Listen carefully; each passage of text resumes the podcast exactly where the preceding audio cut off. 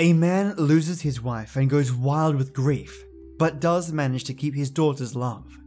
But when he overcomes that grief, he may have lost sight and grip of what he loves the most. And a tea kettle is found by an enterprising priest, leading to a funny and remarkable tale. Welcome, you awesome listeners. Crank up the sound and get ready to relax with two Japanese folk tales. Before we jump in, a huge thank you to my latest Earl Grey enforcer, Lee Bower. I'm drinking my Earl Grey right now, and from my tea infused heart. Thank you so, so much. Also, an honorable mention to Christina Seabolt, who has been listening non-stop, it appears, to this podcast. I really do have the best listeners. Now, let's get to some tales, mates. The Flute Long since there lived in Yedo a gentleman of good lineage and very honest conversation. His wife was a gentle and loving lady. To his secret grief, she bore him no sons, but a daughter she did give him, whom they called Oyone, which, being interpreted directly, is rice in the ear. Each of them loved this child more than life, and guarded her as the apple of their eye. And the child grew up red and white and long eyed, straight and slender as the green bamboo. When Oyone was twelve years old, her mother dropped with the fall of the year, sickened and pinned, and ere the red had faded from the leaves of the maples, she was dead, and shrouded and laid in the earth. The husband was wild in his grief. He cried aloud. He beat his breast. He lay upon the ground and refused comfort. And for days he neither broke his fast nor slept. The child was quite silent. Time passed by. The man pre-force went about his business.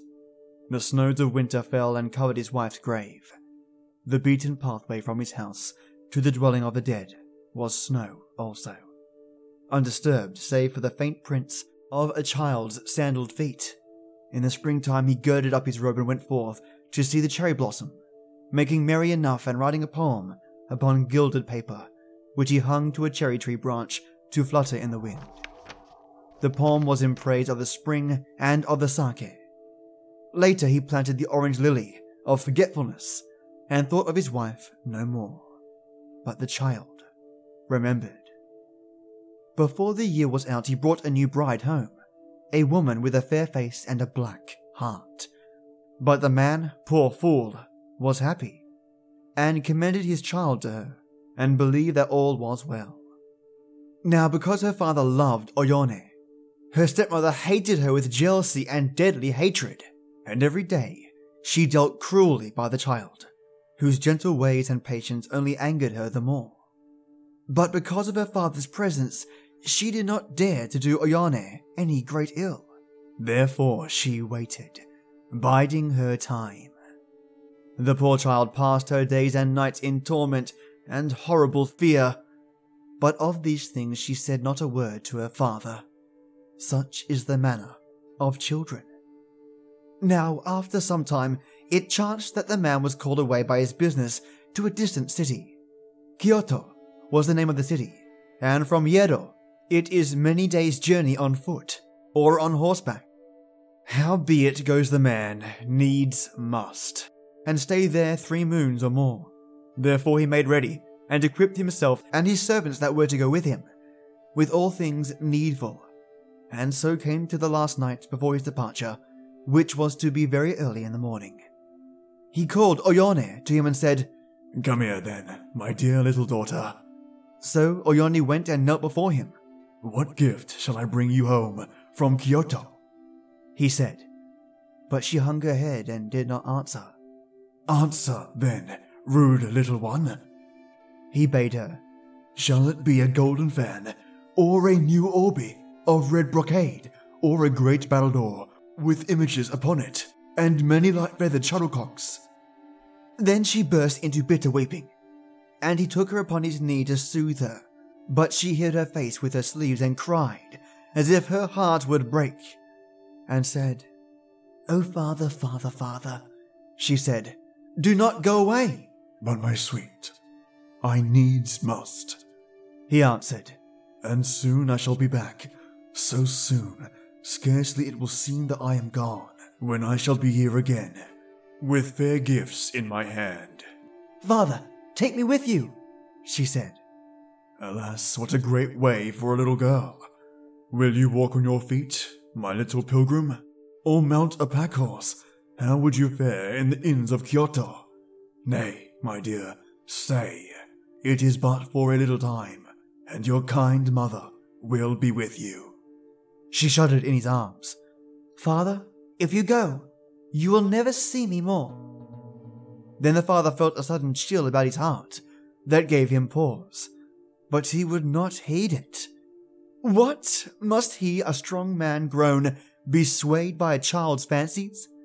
He put Oyone gently from him, and she slipped away as silently as a shadow. But in the morning she came to him before sunrise, with a little flute in her hand, fashioned of bamboo and smoothly polished. I made it myself, she said, from a bamboo in the grove that is behind our garden. I made it for you. As you cannot take me with you, take the little flute, honourable father. Play on it sometimes if you will, and think of me. Then she wrapped it in a handkerchief of white silk, lined with scarlet, and wound a scarlet cord about it, and gave it to her father, who put it in his sleeve. After this, he departed and went his way, taking the road to Kyoto. As he went, he looked back thrice, and beheld his child, standing at the gate, looking after him. Then the road turned, and he saw her no more. The city of Kyoto was passing great and beautiful, and so the father of Oyone found it, and what with his business during the day, which sped very well, and his pleasure in the evening, and his sound sleep at night, the time passed merrily, and small thought he gave to Yedo, to his home, or to his child. Two moons passed, and three, and he made no plans for return. One evening he was making ready to go forth to get a great supper of his friends, and as he searched in his chest for a certain brave silken hakama, which he intended to wear as a honor to the feast, he came upon the little flute, which had lain hidden all this time in the sleeve of his traveling dress.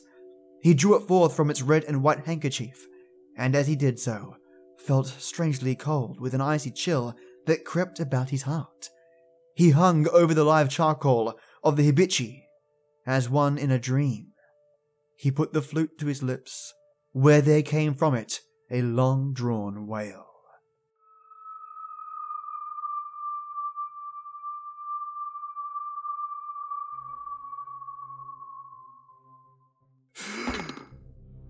He dropped it hastily upon the mats and clapped his hands for his servant, and told him he would not go forth that night. He was not well. He would be alone. After a long time, he reached out his hand for the flute. Again that long, melancholy cry. He shook from head to foot, but he blew into the flute. Come back to Yedo. Come back to Yedo. Come back to Yedo. Father. Father. The quivering childish voice rose to a shriek and then broke. A horrible foreboding now took possession of the man, and he was as one beside himself. He flung himself from the house and from the city, and journeyed day and night, denying himself sleep and food. So pale was he and wild that the people deemed him a madman and fled from him, or pitied him as the afflicted of the gods. At last he came to his journey's end, travel stained from head to heel, with bleeding feet, and half dead of weariness.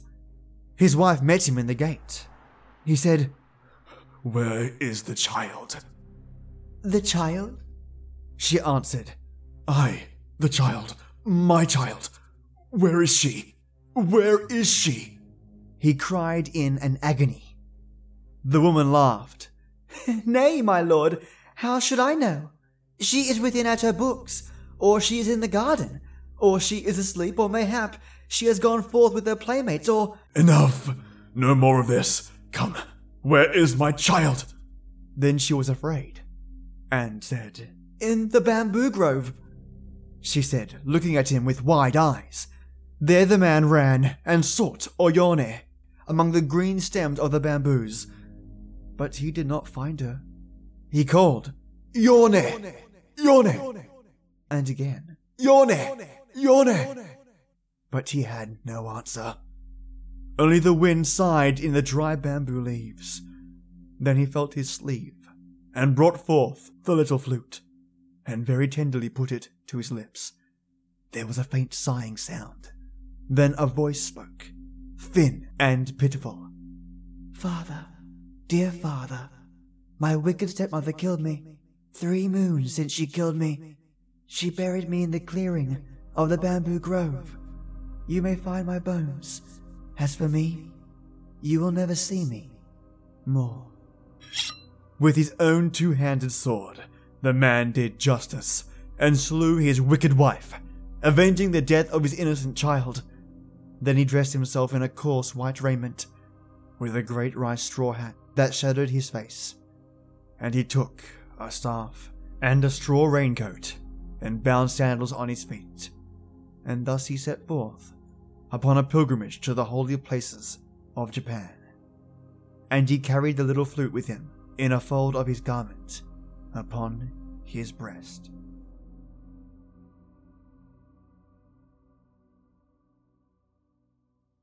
The Tea Kettle and the Tinker.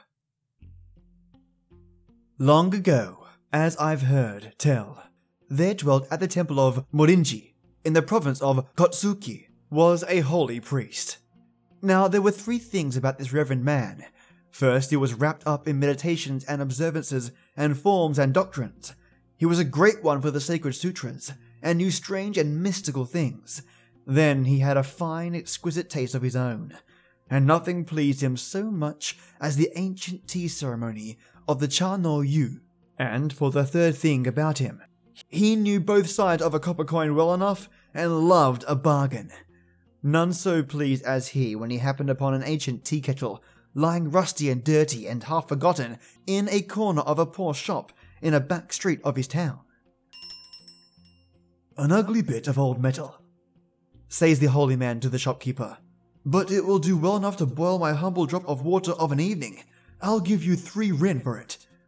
This he did and took the kettle home, rejoicing, for it was of bronze and fine work, the very thing for the Cha no Yu.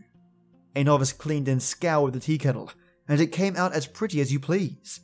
The priest turned it this way and that, and upside down, looked into it, tapped it with his fingernail, and smiled. A bargain, he cried. A bargain! And rubbed his hands. He set the kettle upon a box covered over with a purple cloth, and looked at it so long that first he was fain to rub his eyes many times, and then to close them altogether. His head dropped forward, and he slept. And then, believe me, the wonderful thing happened. The tea kettle moved, though no hand was near it. A hairy head with two bright eyes looked out of the spout. The lid jumped up and down. Four brown and hairy paws appeared, and a fine bushy tail. In a minute, the kettle was down from the box and going round and round, looking at things. A very comfortable room, to be sure, says the kettle, pleased enough to find itself so well lodged it soon began to dance and to caper nimbly and to sing at the top of its voice. Three novices were studying in the next room. The old man is lively, they said. Only hark to him. what can he be at? and they laughed in their sleeves. Heaven's mercy! The noise that the tea kettle made bang, bang, thud, thud, thud. The novices soon stopped laughing. One of them slid aside the karakami and peeped through. Ara! The devil and all's in it! The master's old tea kettle's turned into some sort of badger. The gods protect us from witchcraft, or for certain, we shall be lost. And I scoured it not an hour since, said another novice, and he fell to reciting the Holy Sutras on his knees. A third laughed. I'm for a nearer view of the hobgoblin. Let's take a look, he said. So, the lot of them left their books in a twinkling and gave chase to the tea kettle to catch it. But could they come up with the tea kettle? Not a bit of it. It danced and it leapt and it flew up into the air. The novices rushed here and there, slipping upon the mats. They grew hot. They grew breathless. laughed the wonderful tea kettle. Presently the priest awoke, all rosy, the holy man. what's the meaning of this racket? He says, disturbing me at my holy meditations and all. Master, master, cried the novices, panting and mopping their brows. Your tea kettle is bewitched. It was a badger, no less, and the dance it's been giving us, you'd never believe. Stuff and nonsense, says the priest. Bewitched? Not a bit of it. There it rests on its box, good quiet thing, just where I put it. Sure enough, so it did. Looking as hard and cold and innocent as you please, there was not a hair of a badger near it. It was the novices that looked foolish. A likely story indeed, says the priest. I have heard of the pestle that took wing to itself and flew away, parting company with the mortar. That is easily to be understood by any man. But a kettle that turned into a badger? no, no. To your books, my sons, and pray to be preserved from the perils of illusion. That very night, the holy man filled the kettle with water from the spring and set it on the hibachi to boil for his cup of tea. When the water began to boil, Ah! The kettle cried, The heat of the great hell! And it lost no time at all, but hopped off the fire as quick as you please. Sorcery! cried the priest. Black magic! A devil, a devil, a devil! Mercy on me! Help! Help! He was frightened out of his wits. The dear good man. All the novices came running to see what was the matter. The tea kettle! It's bewitched! He gasped. It was a badger, assuredly it was a badger. It both speaks and leaps about the room. Nay, master, said a novice. See where it rests upon its box? Good quiet thing. And sure enough, so it did. Most reverend sir, said the novice, let us all pray to be preserved from the perils of illusion.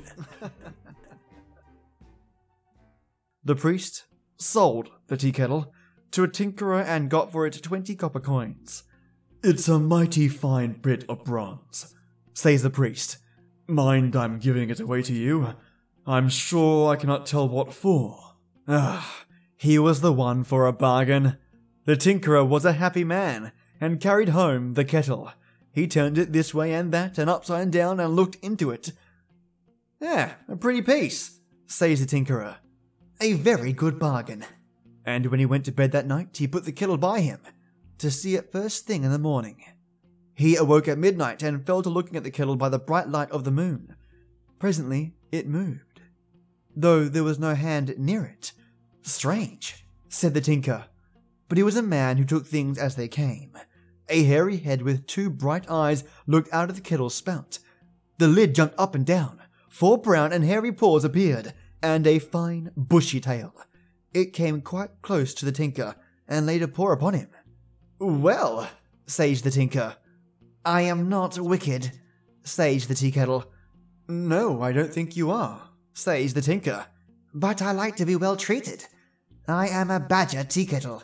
So it seems. At the temple they called me names and beat me and set me on fire.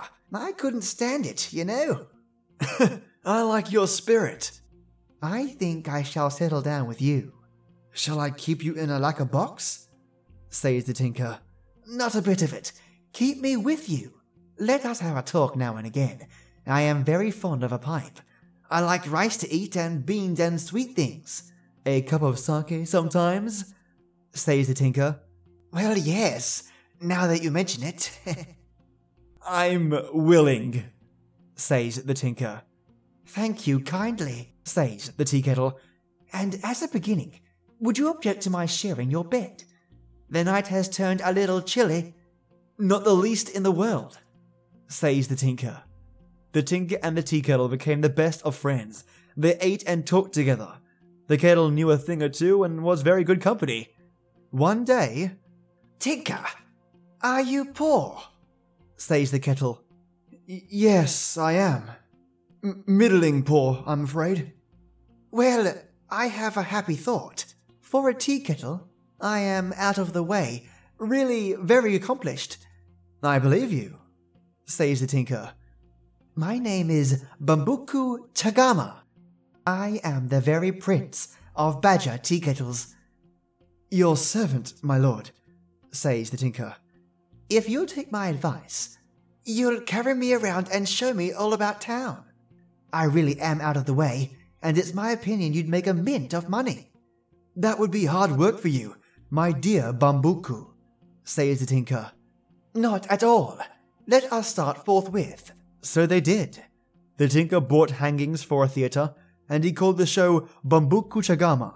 How the people flocked to see the fun, for the wonderful and most accomplished tea kettle danced and sang, and walked the tightrope, as to the manner born. It had such tricks and such droll ways that the people laughed till their sides ached.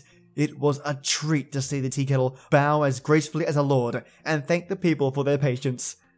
The Bambuku Chagama was the talk of the countryside, and all the gentry came to see it as well as the commonality.